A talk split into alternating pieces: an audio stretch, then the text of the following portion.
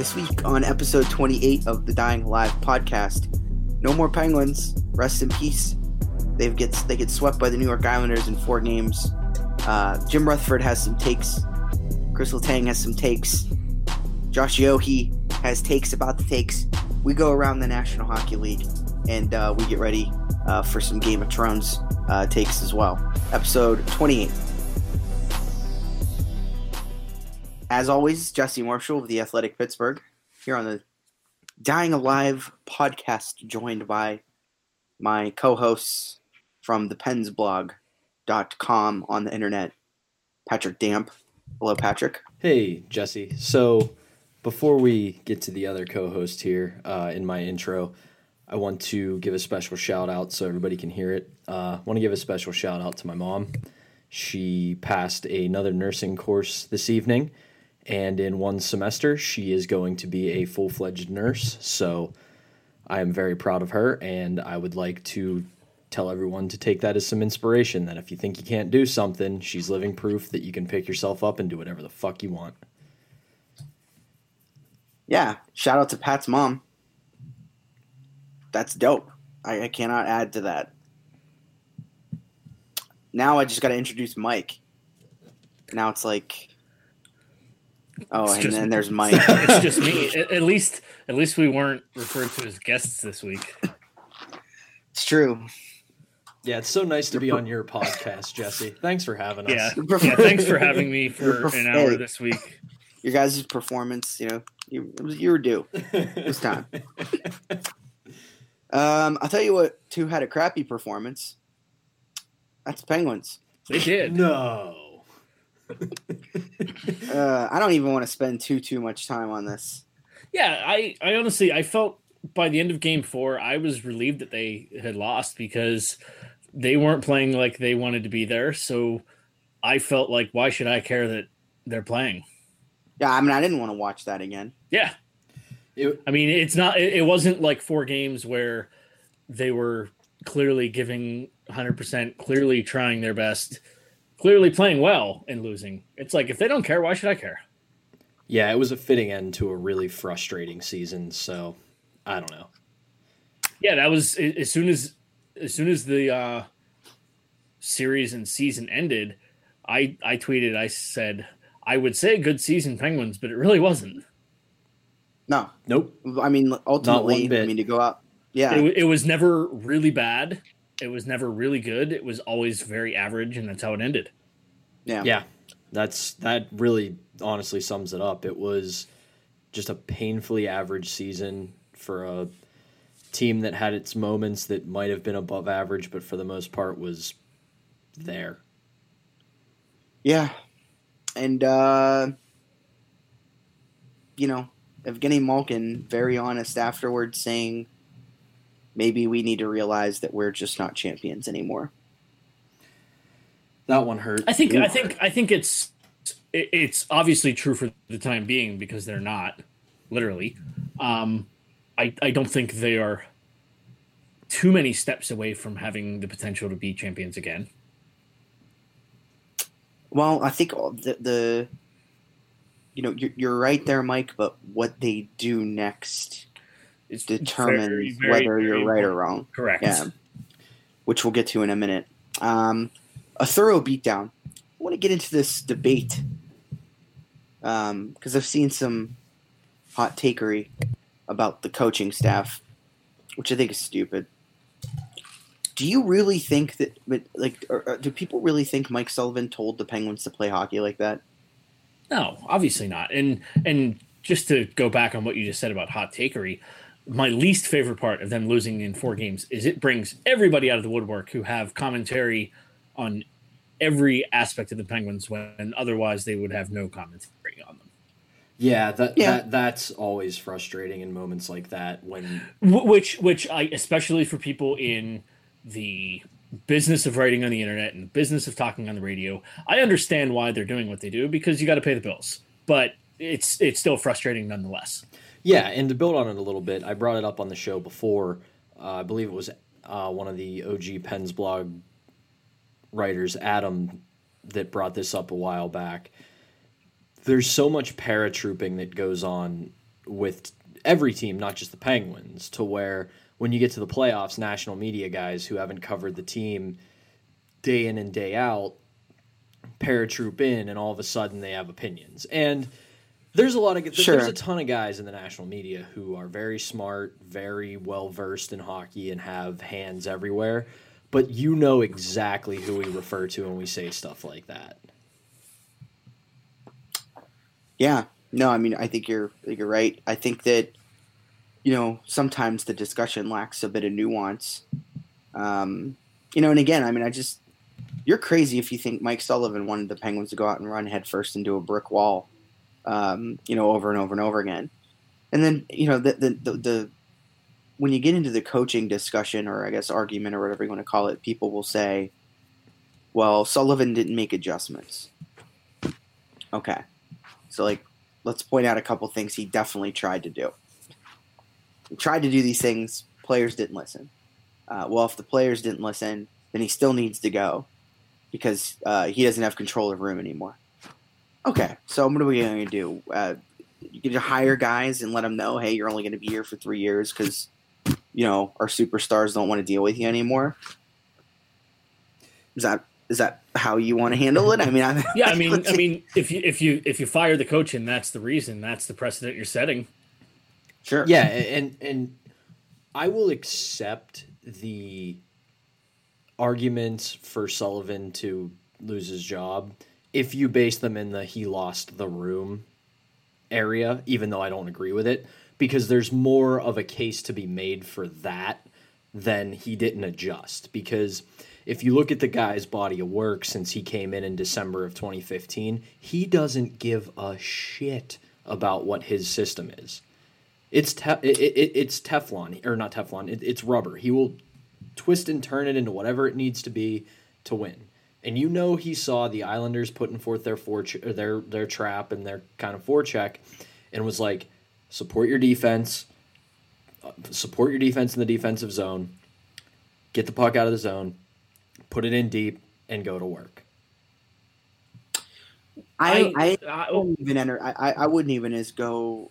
I wouldn't go as far as to entertain the argument at all. No, no, no, no. I, I agree. Like, I- I agree. I think overall, calling for Sullivan's job is stupid and it doesn't have any merit. But if your argument is based in he's lost the room, I think you have not good but sure footing to stand on, as opposed to saying, "Well, you know, he just didn't adjust. He did exactly what the Islanders wanted him to do. He did not." His body. and, and I think and I think regarding the lost the room, I think that's kind of off base as well because if we if we look at the playoff series, a team a, coach rather who has lost the room is going to be a team who is losing playoff games 4-1, 5-1 night in night out.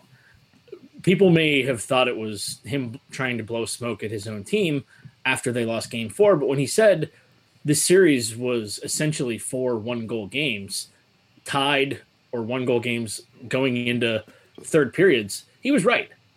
I mean, you get an overtime game and three games that were one goal games until either the Penguins were pressing for an ex- for a goal and allowing an odd man break, or one goal games with empty net goals to seal it in games three and four. So he wasn't wrong that it was a closer series than it looked to that point. And similarly, to kind of build on what you're saying, Mike, go look at how the Penguins played in the final month ish of Mike Johnston. That was a team that did not give a shit. And I know Yeah. we kind of set off the top, they looked like they didn't care about the Islanders series. Yes, but you also know when you're beat. You also know when you're not going to come back. And There's, I think, there's a difference between playing the way they played and playing to get a coach fired. Mm-hmm. And in 2015, they were not only playing to get a coach fired, they truly did not care. Yeah. Anyway, uh, moving forward, I guess the big question is what happens next. Uh, bizarre thing that's happening, in my opinion, is everyone's like all in on trading Phil Kessel, but I don't know many teams that trade the best player they had in the playoffs and then find a bunch of success the following year. Yeah, I mean, it, That's it- weird to me. It, it doesn't make sense. And I tweeted about this this morning. I said, I don't think the Penguins need to shake up their core. The problem I see is that the missteps by the general manager, trying to undo those, you might have to shoot a hostage and give up part of your core to be able to dump some of the bad. Yeah, that's where the problem lies mostly. And I will say, like, to an extent, I have warmed a little bit to possibly trading Phil, but I'm still very much in the don't trade him camp. It's just the fact that if you are going to do it, you have to replace what you're sending out. And right now, I don't have the confidence in the GM to do that. No, no, and the other thing is, I think, like I said, if if you're going to try to get out of some of the bad, the other problem is I don't think the general manager thinks the bad is actually bad. No, he th- there is no indication he does. I mean, part of it of that I do believe, like uh, Jesse's colleague Seth Rorabaugh said, is some used car salesmanship. You know, hey, this car's great, smacks roof. It's you know, it's got all the pushback in the world, and it's great when you need it to be. And I think another part of it is pride. Like he made the signings, he made the trades, so why would he say they're bad? I think he has a little bit of like old, sort of, you know, team based defense system as well, in the sense that like he's always going to go to bat, like when when he when he gets pressed in certain ways. So I felt I feel like that day in particular he was, you know, under siege with some difficult questions. Um, Yeah, and- whi- and- which which shout out to the people asking those questions, asking the difficult questions. for sure. And then Yeah, you know, I think sometimes he goes into like sort of this Papa Bear um, coach player role, almost like a Reg Dunlop situation. Yeah, and I You know thought I I, thought maybe he he might have been a little bit out of line in the uber defensive commentary regarding the the team's defense, and then saying, "Well, you you, you guys said we didn't have enough toughness, so we made these moves." Almost like trying to pin the moves he made on the people asking the questions.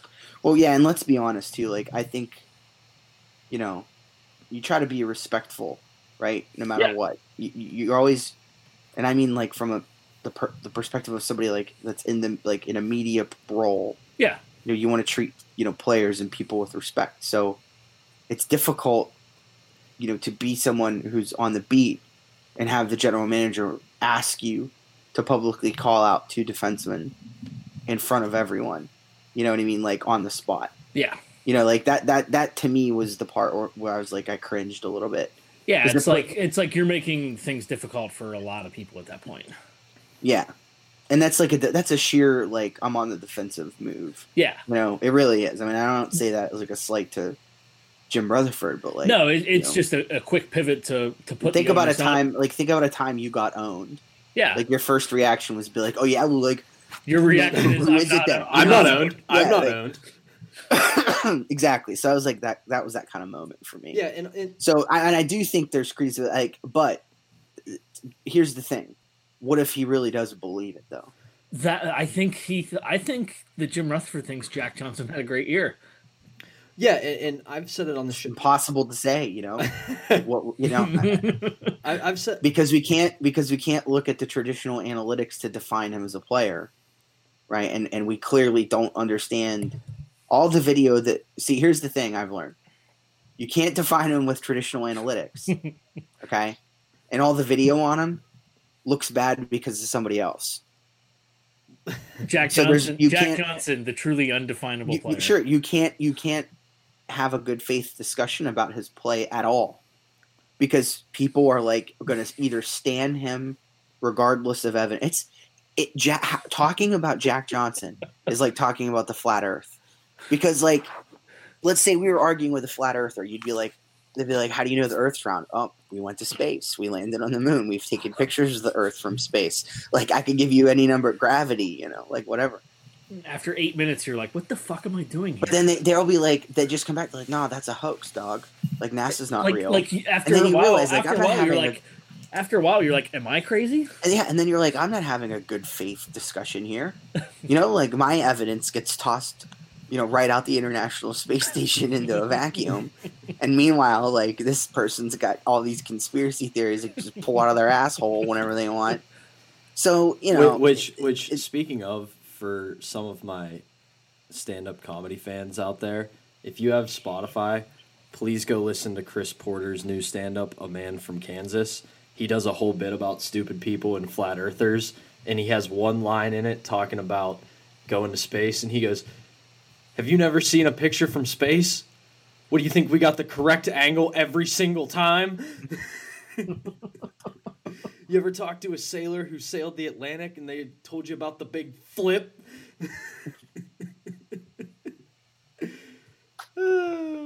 Also if you have Spotify, make sure you listen to the Dying Alive podcast. well, if they're listening to it on Spotify, it's their next thing to listen to. Um, yeah, so can't talk about Jack Johnson. We just can't do it, But guys. the, but the other thing I was going to say on that before that that turned into a flat Can I just back thing. up real quick? Hold on, like just to wrap this all up, because I watched the series multiple times Why? because I'm tracking the data. I'm doing a really little manual. I'm getting paid. I'm like, no, I'm not doing this Yeah, for free. it, it's still, it's, it's still Like like my job. it's still self harm. The answer to why. So, um, anyway, point being, rewatching the series, he was objectively horrible. I mean, objectively Yeah. bad, objectively bad, and I'll prove it. But then there'll be something. No, you can't. Well, And and, look at the microstats. and and like here's some of all fears is for me Oh, great reference, Mike. Jim Ruther- Jim Rutherford deciding I'm going to trade Justin Schultz because he made Jack Johnson look bad. And there's only one year left on his deal. I, I know, and I know. It's Right. like like he thinks Jack Johnson played well, so it I, you know like? I'll be honest with you. If they did, if they did trade Justin Schultz, I wouldn't care because last year he wasn't very good. Last year before that, he wasn't very good. I'm just being honest. People Yeah. don't want to hear that. Like he hasn't been very good. Yeah, Alright. it, it it still would be scores bad. timely goals sometimes that like cover up be- the fact that realistically, at even strength, he hasn't been very good.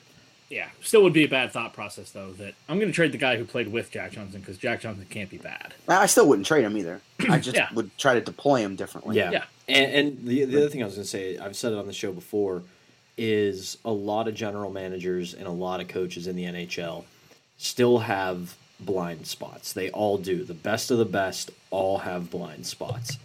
And I feel like a guy like Jim Rutherford and maybe even a little bit Mike Sullivan look at what Jack Johnson brings to the table and still have that old old guard kind of mentality that he still has a place in hockey. Um, do you know here? Here's like a here the meta situation around the Justin Schultz thing. They can't deploy Justin Schultz in the Justin Schultz deployment because they have Erik Gudbranson there. So I feel like yeah, unless, he, he he's the one in the in, in those minutes, cushy role. Yeah, right, right, right, and knocking him out of the park. Don't get me wrong. Um, but that's kind of the that's kind of the real kick in the shin yeah. in the situation. Is what do you you know where's the right place for him now? Yeah, I'd agree to that. I mean, it's it's the same exact thing. Bottom pairing, sheltered minutes, using them to his strengths, and now that you have Gudbranson in that, it takes it away from Justin Schultz. Um, Kris Letang. A little spicy. He's going to try to not make a mistake next year. Oh, I loved it.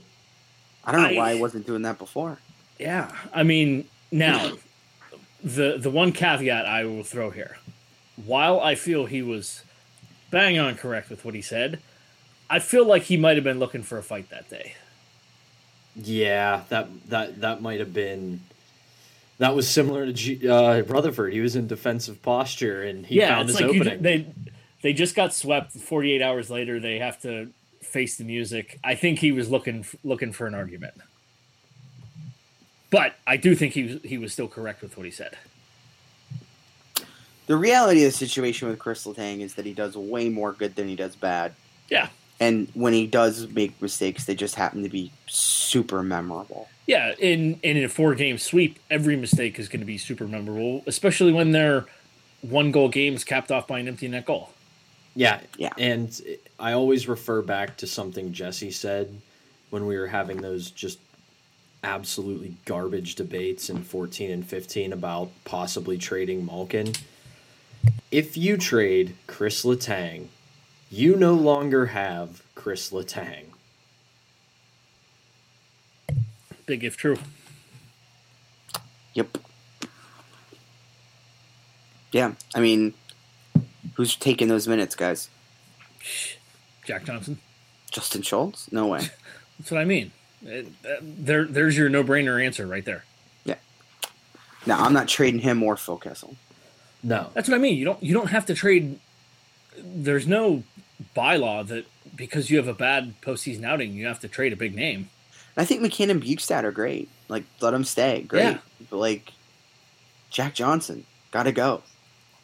Like, I'm sorry, that the Penguins are going to be right back in the same situation next year Like if they put him on the second defensive pairing. eat eat eat your first round pick and give it up to get rid of Jack Johnson. Whatever. Yeah, I, I mean, They just they just can't go into 2019 2020 with that guy playing heavy minutes. it's it's not it, it's to the point now where you know tuck your tail between your legs admit you made the mistake and rectify it that's it And he was objectively bad again. I'm just not. I'm not going to entertain any argument to the contrary. I don't care how you dissect it. You know, this is. You know, people always love it when data and video get along and you know harmoniously, and this is one of those situations. The video says he sucks. The data said he sucked. He was not good in the playoffs. He wasn't good in the regular season. And the myth about him, you know, being you know, having this quote unquote good stretch run of play guys. Matt Murray. That's what Yeah. that was. yeah we I said mean, we was- said that last week Yeah, Yeah. So so what do we what do we take away from the Evgeny Malkin anecdote from Josh Yohe? Should I you want me to read that clip? Uh yeah, go ahead and read that. Okay, so this was from Josh Yohe on The Athletic uh, regarding, I guess the basis of the story was Sullivan's difficulty getting the team to buy in. Uh, it says during this meeting, Sullivan showed a video of Chad Ruhwedel with the puck in the corner behind goaltender Matt Murray. There were no Penguins forwards visible in the screenshot, prompting Sullivan to say, "What is Chad Ruhwedel supposed to do in this situation?" Pittsburgh's second line was on the ice during this particular sequence. Thus, Sullivan's question was directed towards that unit. Evgeny Malkin offered his opinion. Quote, he's in the NHL. He can skate, skate it out, as he told the entire team. oof Yeah, I, look, can I tell you what my take on this was? Let's hear it.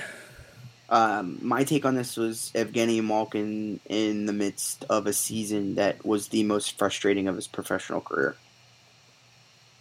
Yeah, I, I don't I don't disagree with that. I didn't even think about it from that angle. The other thing I was what I was initially going to say was I go back and forth on it. Like one not a great look for one of your leaders to kind of call a guy out like that.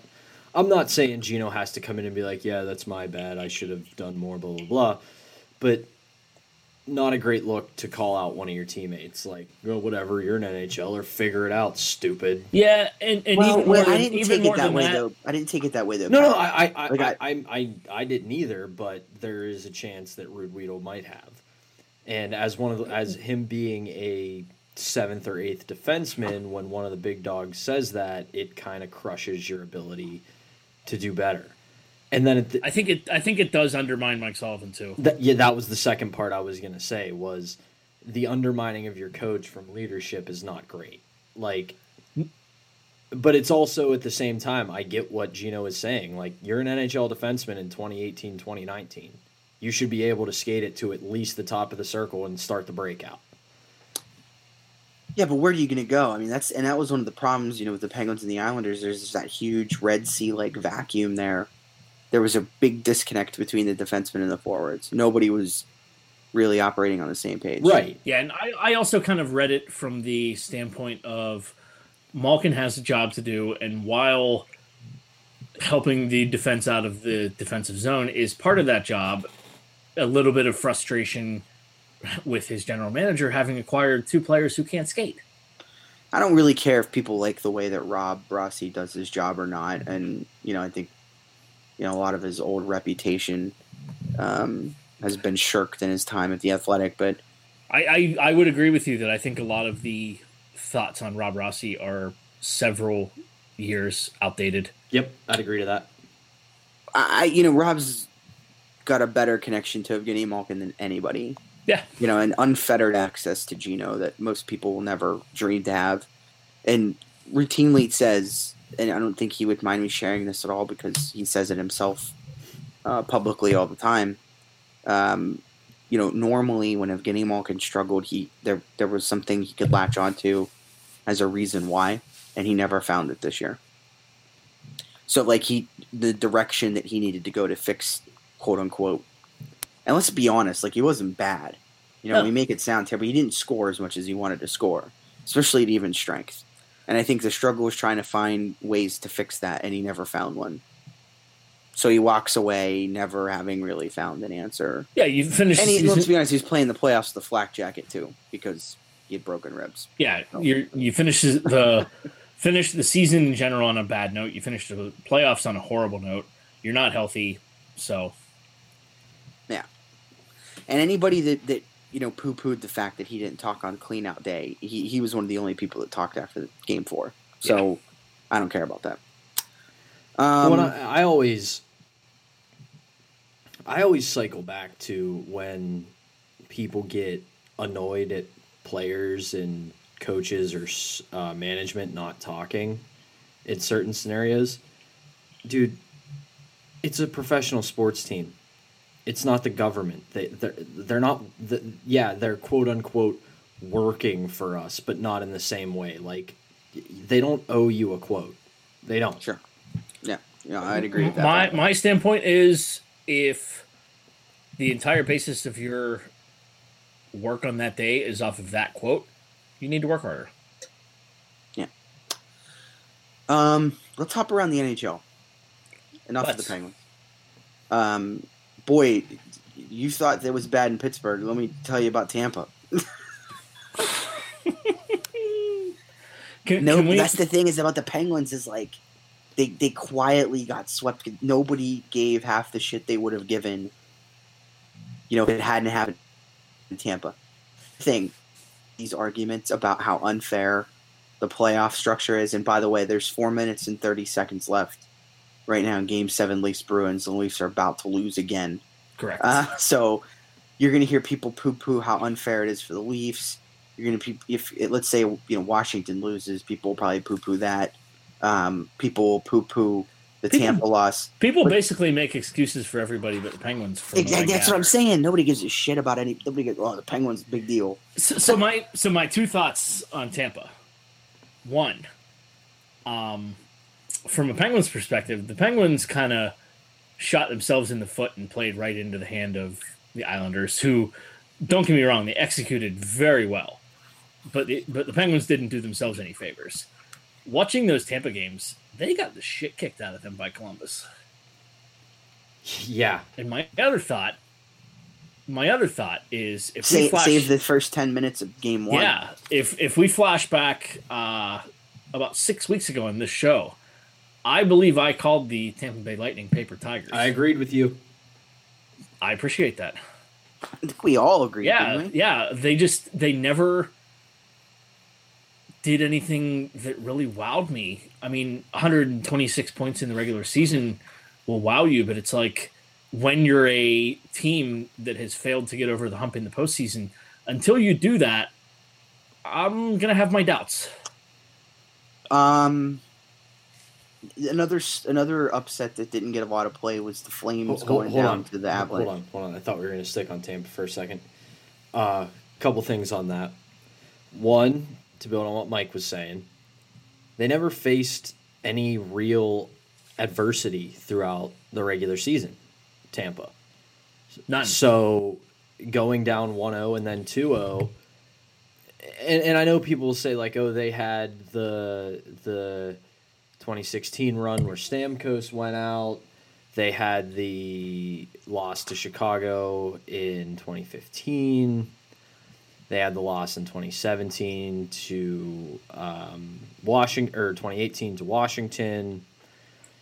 But I mean, you coast through the regular season with no real adversity, and as soon as you face it, it's you're not well equipped. And then the other thing I'll say is, as an advocate for chaos, I hope they do something stupid.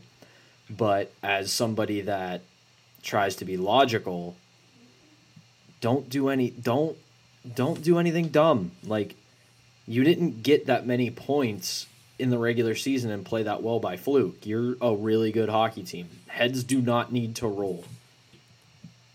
Yeah, they never they never lost three games in a row in the regular season, and then they lost four in a row in the playoffs. Yeah. Um, I do think that I do think they need a new coach though. I do not trust Jon Cooper. Anybody got any thoughts on, on Calgary, Colorado? Uh, my thought is they looked really good in game one, and then things were entirely different for the next four games. Uh, it's a lot similar to Penguins Islanders in the sense that you need your stars to show up. Colorado's stars showed up, Calgary's didn't. Um, you know who impressed me, guys, was St. Louis. Um, especially that comeback win in Game Five. Yeah. Uh, un- one of the better moments I think of the playoffs as a whole. To be honest, um, that was a um, that was a weird series. It started out St. Louis winning two on the road, and then Winnipeg won two on the road, and then uh, Game Five kind of changed the script. You know, Winnipeg didn't play well down the stretch, and it kind of seemed like they were going to continue to not play well and really not get punished for it. And then it happened, like out of nowhere. yeah. well, I mean, to um, be fair, the Central Division is not great, so they benefited from that. Um, Dallas, Nashville. I didn't see a whole lot of that series because I think that series started with them playing on the same night as the Penguins. Yeah, I watched the end of the series obviously more than I watched. The yeah, yeah, I, I yeah I missed most of that one too. So I mean, I think it. Correct me if I'm wrong. Uh, Stars got Zuccarello, right?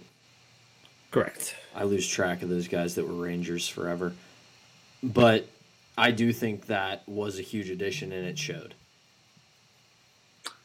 Um, yeah, and I think it's funny how you think about Dallas went from the team that could score a ton of goals and couldn't defend worth a shit to being a team that's really good at defending and you know now doesn't score a ton of goals. Well, and I, um, and I um, mean on on on a, on a similar note, like even though Calgary lost, the biggest question mark for Dallas was in goal with Ben Bishop. Yeah, he played his ass off in that series. And the thing was, yeah. so did Mike Smith. Like if the if Mike Smith is playing that well the roster he has in front of him, they should win, but they didn't. On the other side of the coin, Ben Bishop has played really well, and the roster in front of him won. Mm-hmm. You want to hear yeah. something funny? The Leafs are losing 4 1. 4 1, yeah.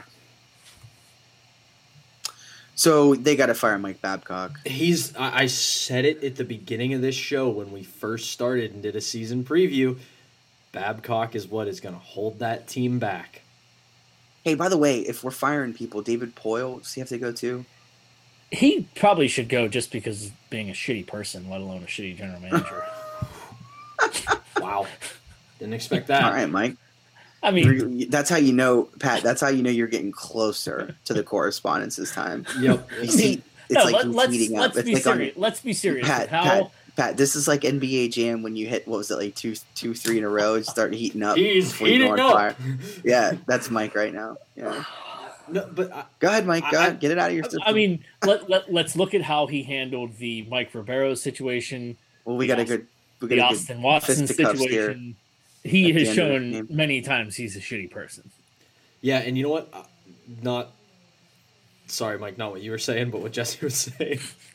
I said it tonight on Twitter, and I said it to uh, Jeff and Rez from Pens blog a few days ago. You know how I, uh, even though I said on the podcast I thought this was the year that Toronto was going to get over the hump against Boston. The way I framed this was Boston coach, guy in a suit. Well, we're playing Toronto in round one, so what we're going to do is we're going to play physical. We're going to get in post whistle scrums, and it's going to get them off their skill and speed game. Mike Babcock. Well, uh, you know, we got to push back. Got to play strong. Got to play tough. Got to uh, make sure we stand up for one another. And you're going to play right into that, aren't you, Mike? Because, boy, if you have an arsenal at your at uh, at your disposal, you're just going to not fire bullets, are you? Um, We got another game seven tonight too. yeah. What's the prediction for this one? Um, I'm gonna I'm gonna back Tomas Hertl. Sharks win. By the way, shout out to Gerard Gallant calling Pete DeBoer a clown today. Bring me that playoff drama, man. I love it. I love it. It's such a that's such a good dig. It's like it's not truly offensive, but it's embarrassing to be called a clown. Clown is such an underrated insult. Who do you have tonight? Sharks. Sharks. Nice. Nice. Who do you got tomorrow? Carolina, Washington. I In- don't know. In Washington, neither team has won on the road yet. I feel like there's going to be some more nonsense officiating tomorrow night.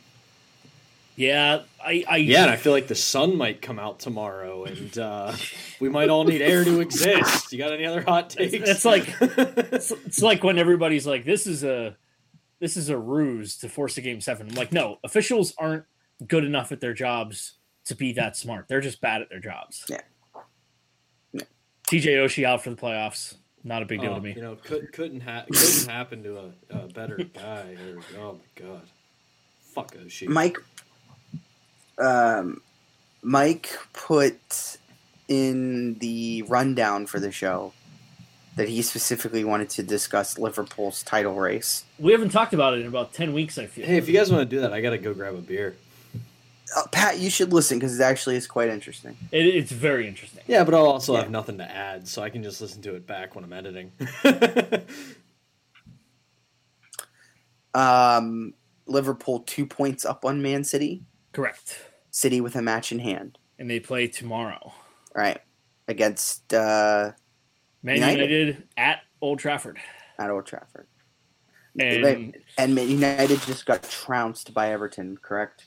they they uh ye- correct. I think it was four nothing or five nothing. Four 0 I believe it was. Yeah. and uh, like so so if you're man united you can either bottle it and help liverpool or get the shit kicked out of you and lose the derby Derby, Mike. Derby. sorry I do think that in looking at this, so Liverpool have Huddersfield, huddersfield newcastle away and Wolves, correct but you have Barcelona wrapped around Newcastle, correct and Barcelona is going to make you run.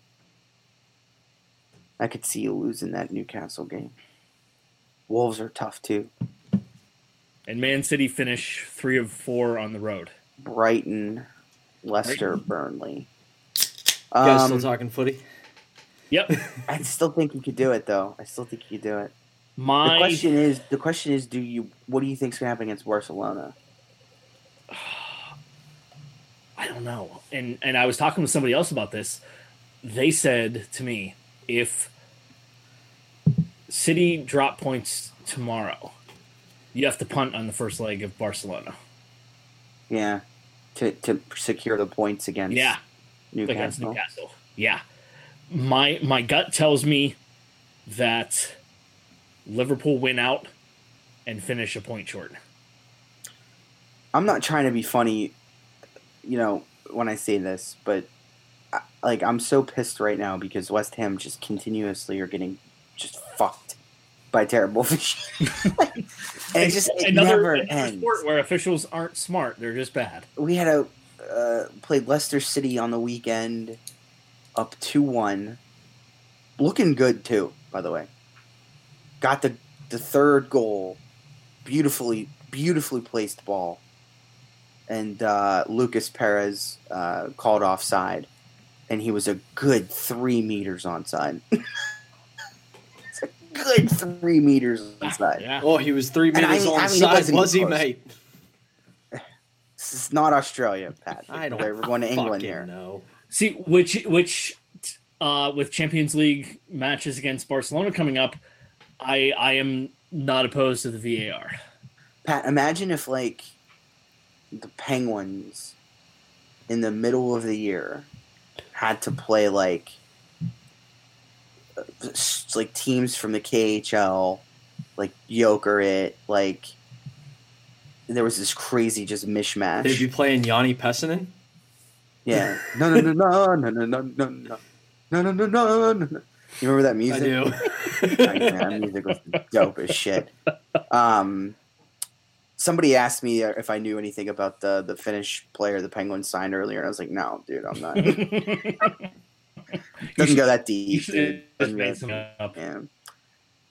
All right. Well, look. Before we drop the beats again, I have a, a feeling that we're going to go down a very, very heavy Game of Thrones path here. Uh, so if you are not current or you are in the process of uh, getting current, now would be a good time to stop listening to the show. We won't be offended. Yeah, We're- and, we're and we, are, we are a day later than last week, so the chances of people being caught up is probably a little better. Yeah, it's true. yeah. So if you're not caught up, thanks for listening. We love you. Talk to you soon. Hit the hit the, hit drop the beats.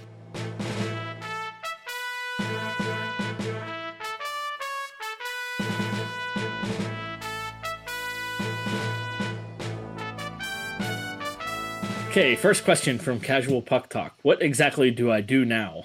I assume this is regarding the Penguin season being over. Solid account, by the way. I followed that account uh, this year. Some good Yeah, interactions. good account. Uh, um, what do you do now? Just Watch Game of Thrones. soak in the theories, man. Yeah, get into some Game of Thrones series. And hey, we still got three rounds to go, man. Or girl, I don't know which per, which is casual puck talk, but uh, hey, three rounds to go. A lot of hockey to be watched, and you don't have to go through the stress the stress of your team being in it. Yeah. Uh, Zayed has two questions one Penguins related, one Game of Thrones related. First, for the Penguins. With them picking around 20th position in the draft, who are the top prospects you want to see them pick? And Jesse, take it away. Well, there's really only one for me.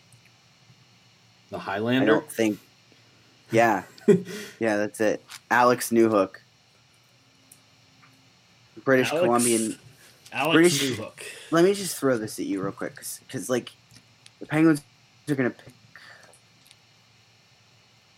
at 16 or 16, depending on what happens at Carolina, right? Yeah. Yeah. Yeah, depending on what happens at Carolina. So if Carolina wins, they'll pick at 16. If Carolina loses, they'll pick at 17. But either way, Alex Newhook's going to fall right into their lap. right into their lap. And he's just So, so he, center, so he should be available center. at that point. Yeah, hundred percent. Left-handed center. Um, played against lower competitions. This is a junior league, so not like so not. I don't mean an O like not a CHL league, like uh, a BCHL. You know what I'm talking Mhm. about type situation. But torched it. Um, six, 17 for the majority of the year, over hundred points. Uh, Sixty-six points last year, I think it was when he was sixteen but he has NHL tendencies. So I don't like I ignore some of the stuff he does that is like more flair stuff. He'll go in and like he was doing all kinds of just stupid shit this year, like dumb stuff that people shouldn't be able to do. I ignore that and like look at what he does in tight space. Like he's got shooter tendencies, he's got patience. I think if you played him, like I just imagine uh, him playing with like a Jake Guentzel, you know what I mean, and them both being able to find open space and operate in tight. I mean, they're they're both the same kind of player, I would say. Sounds good to me. I'll take him. Yeah. Stupid offensively though, just So, dumb, so, so that's the name. so dumb. remember. What's that? I said, so that's the name to remember. My name, yeah. I, I don't see anybody usurping him. In uh, between now and the draft, so Uh, the Game of Thrones question. After having watched all of Game of Thrones seven times, which shout out to you, What? damn, I am terrified for Sunday. How are you guys feeling about it? Fucking terrified, absolutely terrified. Terrified, but I'm gonna be. I'm ready for damn, it. I'm. I'm. Everyone's dying. A lot of people are gonna die. Yeah. A lot of people. Um, Every I think everyone that made a cameo in Jenny of Oldstones is either dying or something insane is going to happen to them.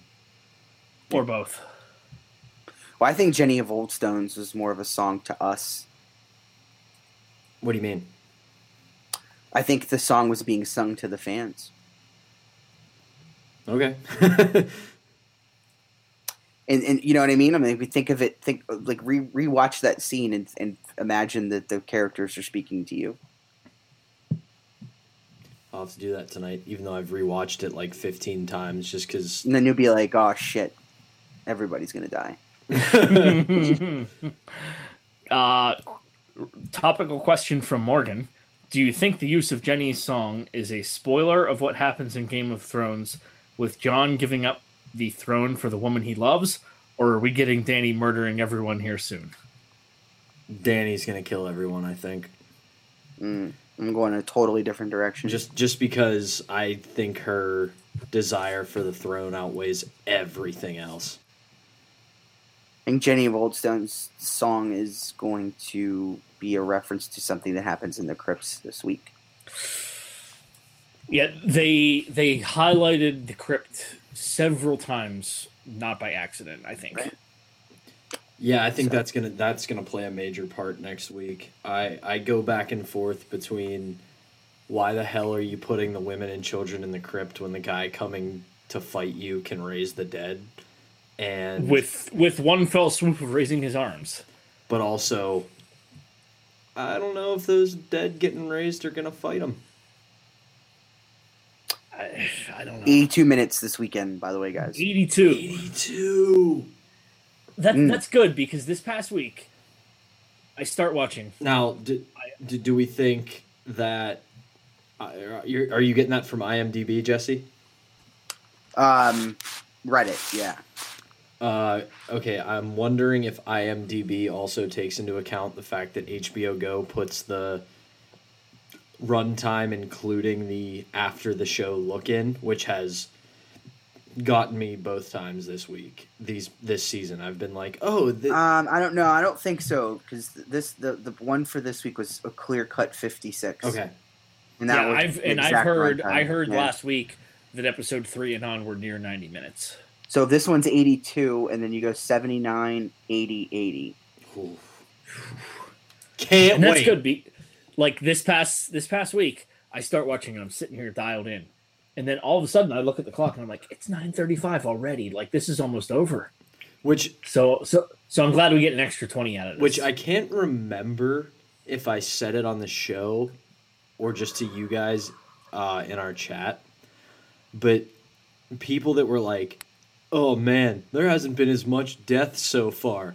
Dude, the final few episodes are going to be fucking murder porn. They'll be pitching. They'll be bitching this week that, that there's There- too there's much too much, death. yeah. the last few episodes are going to be murder porn. Like, you're going to get all the death you want in the next couple weeks. uh, Chris Kraft asks, "Who are your favorite stand up comedians?" Mitch Hedberg.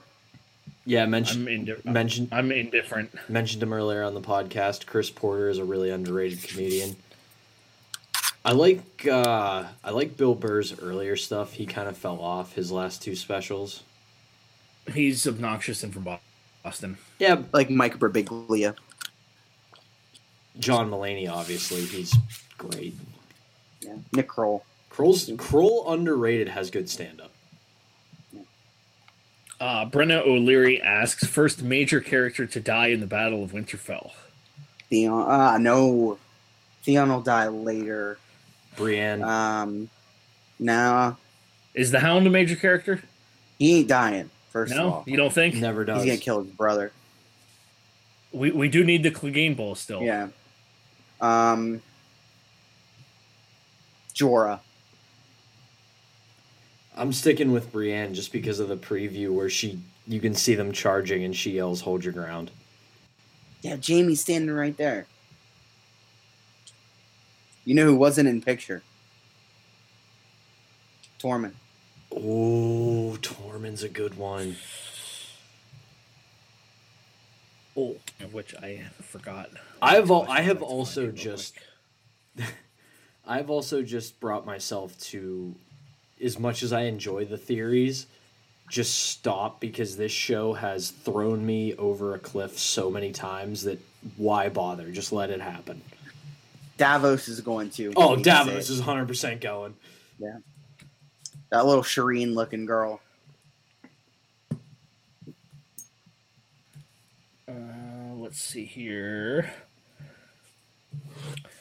Michael N asks, "Any chance Thomas Harley drops to the Penguins in the draft?" Yeah. Yeah, I think when you're picking at 16, you're kind of in that range where a guy who's supposed to be top 10 or whatever could very easily fall to 15, 16. Yeah. Um, follow up question for Jesse rank the Motion City soundtrack records. Um, I'll be, whoever asked this question is be super disappointed to know that I don't like Motion City soundtrack enough to be able to rank their records. Oh, Um, I don't got like I, I, I don't. That's no disrespect to them. I just never got into them. I, I what I have though is like Motion City soundtrack bangers that consistently show up on my playlist. I mean, every Like, everything is um, all right is always a banger. Favorite accident banger. let's get fucked up and die. Mm. That's a great one. Uh, Ian asks, "What is something you don't like about Game of Thrones?" I know I said this to you guys when we weren't recording. There's just so many goddamn characters. And I can never remember names. Like, they'll come on screen, and I'm like, I know who this is. I know what their place in the plot is. I know their backstory. What is their goddamn name?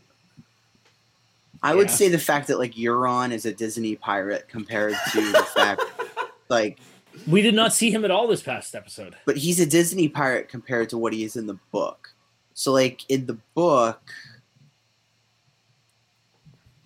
at this point he has Yara captured, but he also has Aeron Greyjoy captured, who he brutally tortures.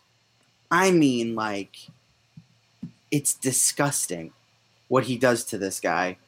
And then he impregnates a woman and ties her and his Aegon to the mast of the ship as it travels through the sea in some kind of like blood sacrifice ritual. Like the dude is ruthless in the book, and in the in the show, he's like this dumb, stumbly Disney guy. He's just like loud. Can I t- just can I one more minor complaint? The dragons aren't eating. I know what we'll do. Let's take them on a vigorous twenty minute ride.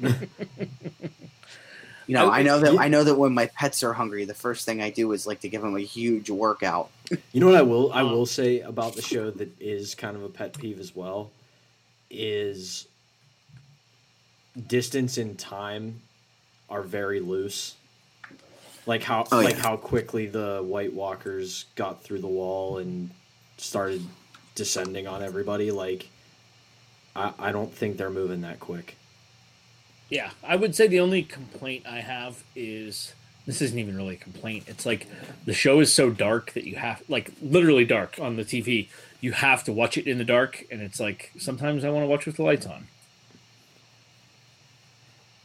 I had one I had another one and I forgot it, so it must not have been that big of a deal.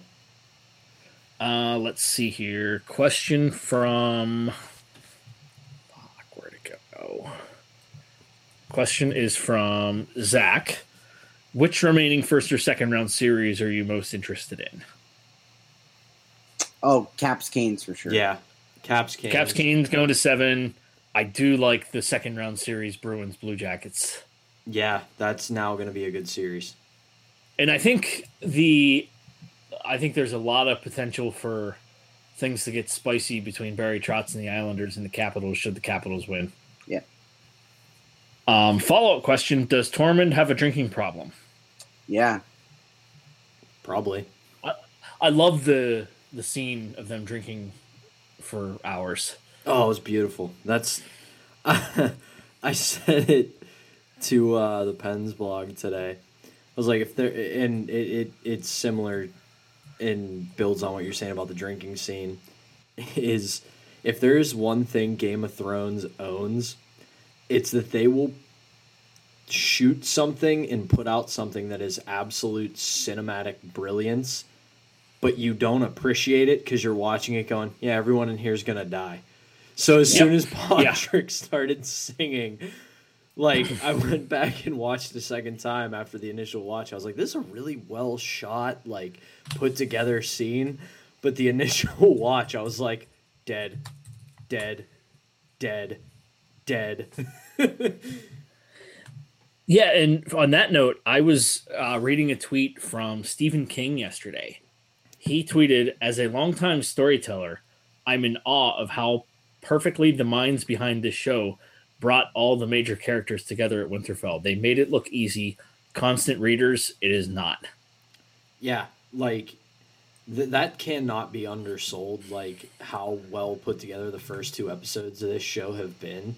Like you're literally watching it like because because I, I think I said it on the show last week when Sam was like talking to Dany about his family and like I was like oh my god I forgot about this and there were a couple other moments where you're like holy shit I forgot about that too but it was because all the major players were right in the same spot.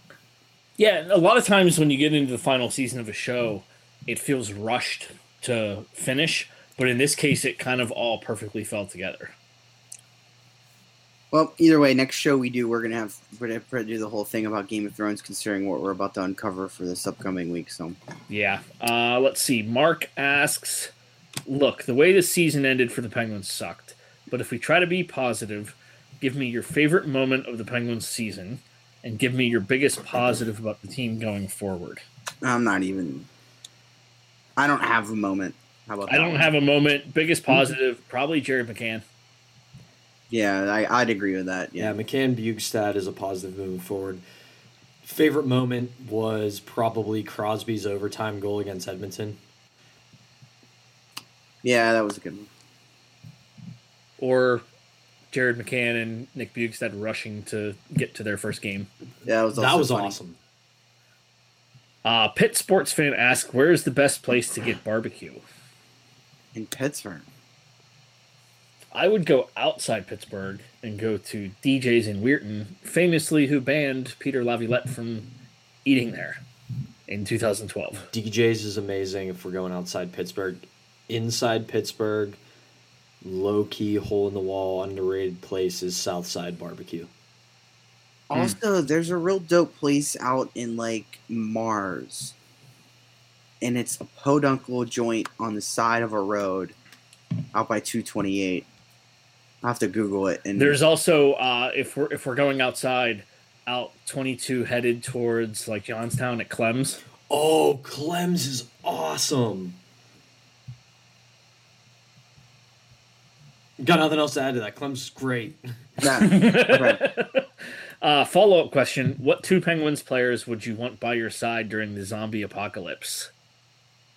I'm just taking one. I'm going with Eric Branson. Patric Hornqvist. Yeah, that's good too. Definitely not Jack Johnson. He'll get run down by every zombie. Uh, last question from Bioshock. Uh, there's two here. Do you still think Daenerys is going to go Mad King or Queen and kill Jon now that she knows? Yeah, I do. I think so. She wants that throne, man. Yeah, there's something brewing. Yeah. Uh, follow up. What did you think of episode two as a whole? Did you love the Oh, episode look, even though sh- there was there was no bloodshed? Personally, Anybody that character shits on building. that episode's an idiot.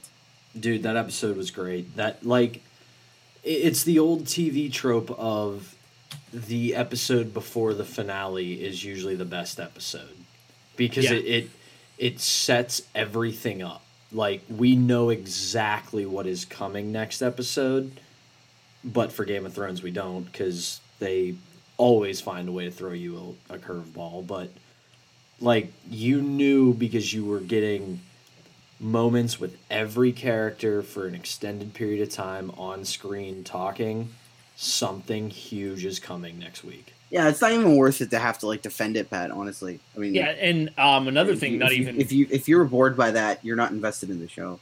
Yeah, not even really on topic for the question. Um, I, f- I personally felt like a lot of discussion was lost due to this scene with Arya and Gendry. Um, I feel like the weapon that she asked him to craft is going to play a major role. Oh Somewhere. yeah, for sure. Well, it's the same as the staff she was using with the faceless men. So Yeah, All- yeah, but it's like it's like they don't keep mentioning it and showing. she the- trained with it blindfolded for Christ's sake. I yeah, mean- yeah, they don't they don't keep talking about it or showing the drawing for no reason. Also, All right. Well, to- also total coward move on the Game of Thrones official Twitter. They put up a, they put up a tweet that said, "A girl knows what she wants. Behold Arya's dragon glass spear sketch," and it was a picture of her and Gendry. And I guess they got ratioed so bad in the matter of like two minutes that people were just like, "Ah, it wasn't the only thing she wanted." So they deleted it and just put up the second part, not the "a girl knows what she wants." some spear. All right. Oh, All right. buddy, well, uh, we're, buddy, we're the weapon wasn't the only thing she wanted. we got to rebuild our cache of vines, so we're taking a break from Vine of the Week for time being till Pat and I can drop some more because we're running out. Um, so can we We'll just be- can we just play the uh, vine of the Boston College football coach saying guys being dudes every week? there you go. Oh, that's a great. All right. What's better than this? guys being dudes. Signing off uh, for Dying Alive, episode 28. We will see you folks again soon. Oh, see you guys. See ya. See you guys.